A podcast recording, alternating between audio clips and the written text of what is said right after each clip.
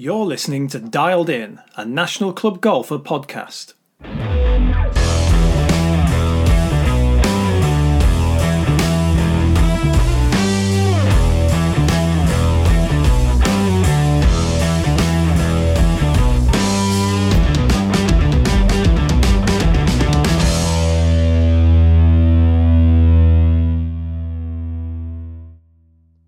Hello, everyone. Welcome to Dialed In, our weekly look at the best bets on the professional tours. Please remember if you are taking an interest to gamble responsibly, let me bring in NCG's form expert, the man who finds the winners and the places for us each week. It is Barry Plummer. Barry, welcome. How you doing, mate? You all right? I'm in good shape. Um, Jordan Spieth, for a while, was going to make me look very stupid after I'd dissed his chances on this very podcast last week, but. Uh, fourth round blues for him again at Pebble Beach. And what a remarkable final round performance from Daniel Berger.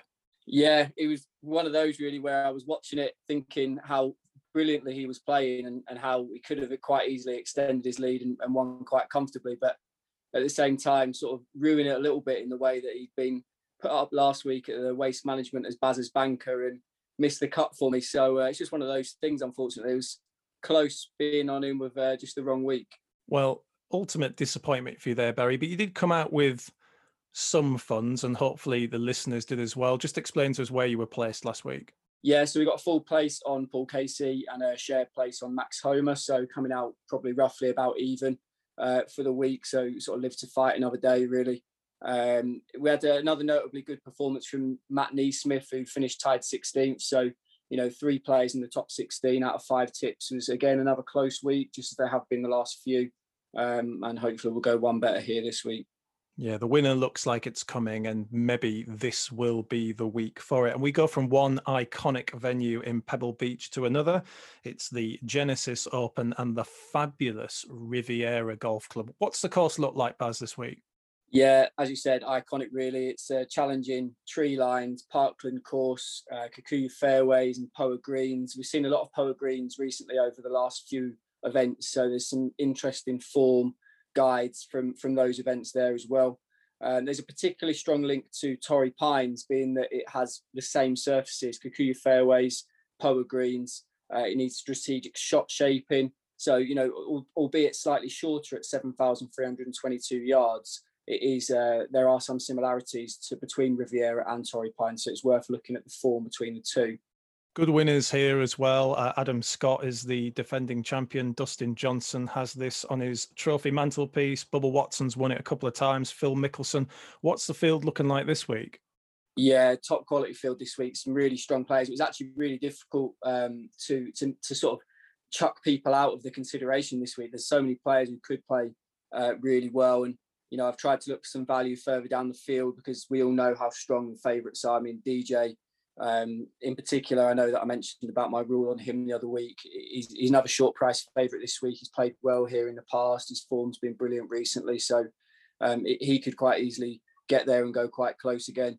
I mean, in terms of stats of, of recent winners, while we're on that topic, um, it's worth noting that four out of five of the, the, last winners here have been in the top five for strokes gained tee to green, uh, and five out of five have been in the top 20 for strokes gained approach. So you know, it's a, it is a ball striker's course. You need to be hitting it well. Um, and, you know, course form is also important here.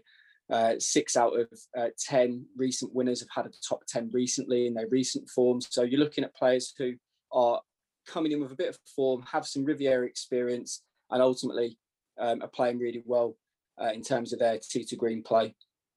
Well, we normally keep you on a very tight leash, Baz, at NCG Towers, but uh, given the depth of the field this week, we've allowed you to have six selections. Um, so why don't you kick us off and tell us who your main principal is this week?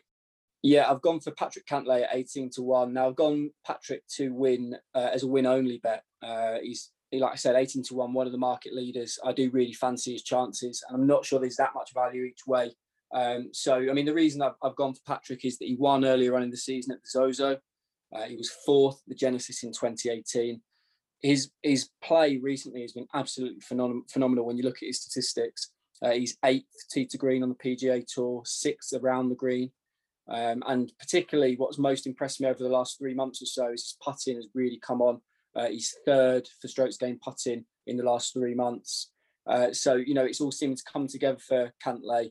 Uh, and, that's evident when you look at his recent form. Uh, it reads 2, 3, 13, 17, 1, dating back to his win at the Zozo in October. So, you know, you can't really knock him for, for any part of his game at the moment. He's had three top 20s in his last three starts. Obviously, played really well last week uh, at Pebbles. So I think he's he's going to be there or thereabouts. And I think he's a decent uh, choice as an outright pick uh, and a win only bet. Yeah, I'm particularly sore about Cantlay because I had a final round bet on him at Pebble, and I and I felt really really positive about it because he his tee to green playing was absolutely astonishing, but he just couldn't get anything going on the greens. And I know a lot is said about Poa annua, and I think a lot of it is commentator talk, but certainly if he'd um, found any sort of consistency on the greens on Saturday or Sunday, I think he'd have given Berger a real run for it. Will these greens suit him a little bit better? Yeah, I mean, I think having the experience of last week on Poa and going again onto another Poa surface this week is going to do, you know, all of the players who played there, you know, a bit of good. Um, obviously, we saw that at the Farmers at Torrey as well. So, you know, that that experience and building that and getting used to those surfaces is going to be key. Uh, obviously, Patrick Cantlay uh, hails from California originally um, and tends to play well in these events on uh, on the coast. So, yeah, I mean, I think he's got as good a chance as any of the market leaders, and he's probably got the most value out of those at the top end of the market.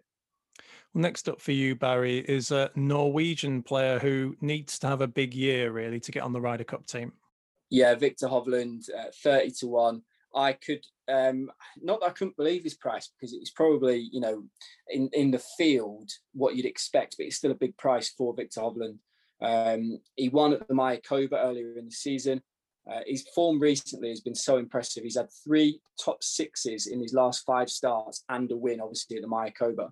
Um, so he's been there or thereabouts so often, whether that's been on the PGA Tour or the European Tour, obviously, including all that travel between. Uh, he was runner up at Torrey, which is probably the most um, interesting form line I could gather from Viktor Hovland at the moment. Uh, like I said, there's a real correlation between the two courses. And that performance at Torrey, he was actually top 10 for strokes gained approach tee to green and strokes gained total, um, which shows how strong he performed when Patrick Reed went and closed out.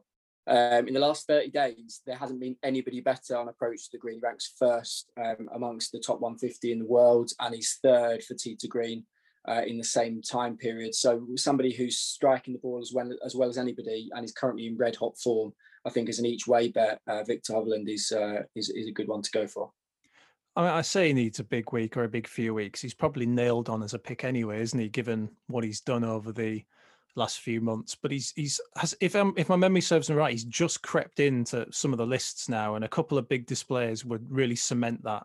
Yeah, I mean, he's got such a bright future ahead of him, and I think that getting him um, in the Ryder Cup team, I think once you get him in this year, uh, if he gets in, I, I, don't think he will be missing many Ryder Cup teams for, for the years to come because he's definitely a special talent. It's just whether or not, with a, the talent that currently could get into the European Tour team, whether or not he's going to be there in September. But as you said, if he gets a, a win, another win in the next few weeks, or some really strong performances, he's going to make uh, that difficult, cho- uh, make that choice really difficult for Harrington.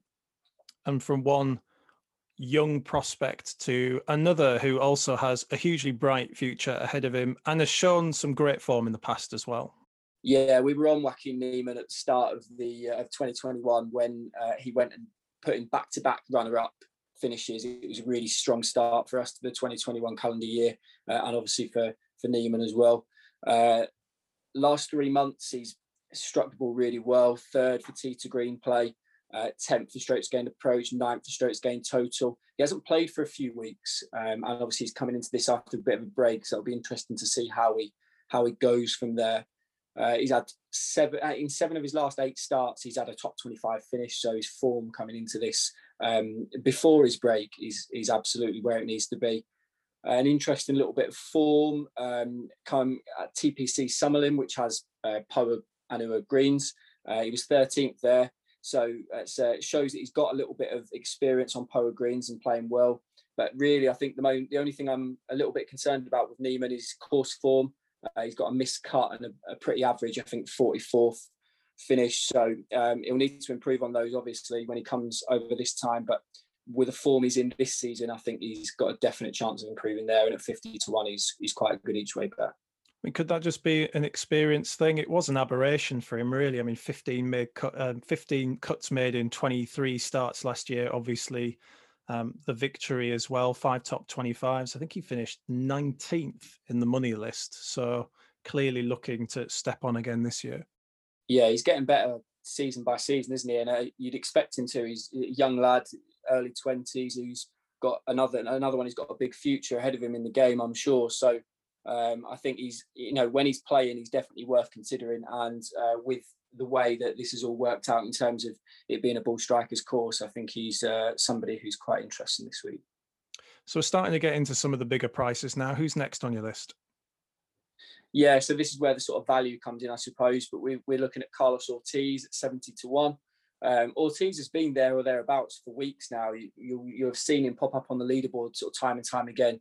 Um, but he's also had four top 26 finishes in his four starts at Riviera. So he knows how to play this golf course and be, you know, relatively successful um, without really getting too close. He did have a ninth place finish at, uh, the Riviera, at Riviera in uh, 2019. Um, so, you know, I think if he can uh, come into this week and find that sort of form, he's going to have a really good chance. He's got three, he had three solid rounds of golf at Torrey a few weeks ago um, and he actually shot six over in the final round to drop to tied 29th. And he'll be disappointed with that. Um, but he did put in, like I said, three really solid rounds uh, before that. And I think that you can take a lot from those with the course correlation between the two venues. In the last three months, the thing that's really sort of uh, excelled for Ortiz has been his putter. He's 11th for strokes gained putting uh, and 24th for strokes gained total. So, you know, he's somebody at 70 to 1. I probably expect him to be a bit short than that, which is why he's even more interesting for me. And obviously, having won recently as well, uh, I think he's going to be somebody who um, is going to do well at that price and, and hopefully get a place for us. Well, next up for you is a player who's a huge star on the European tour, but is being offered at a very surprising price. Yeah, from this, I couldn't believe it when I saw the price for Matthew Fitzpatrick. I, I mean, it only seems uh, not too long ago that he was winning the DP World Tour Championship. Um, you know, back in December. Uh, this is a ball strikers course where you need to be strategic, and that will absolutely suit Matthew Fitzpatrick down to the ground. That's his his game, and um, you know that's evident when you look at the fact he's 20th on the PGA Tour for strokes gained approach, despite playing quite a lot of his golf on the European Tour so far this season. Um, in the last three months across both tours, he's been eighth uh, for strokes gained putting. So, you know, the putter's working, his approach play is good. Um, he's somebody who has already played in this event. He's got 30th last year, and that was his only start so far in the Genesis. So, a bit of experience gained there for somebody who will learn from that and hopefully develop from that that uh, 30th place finish.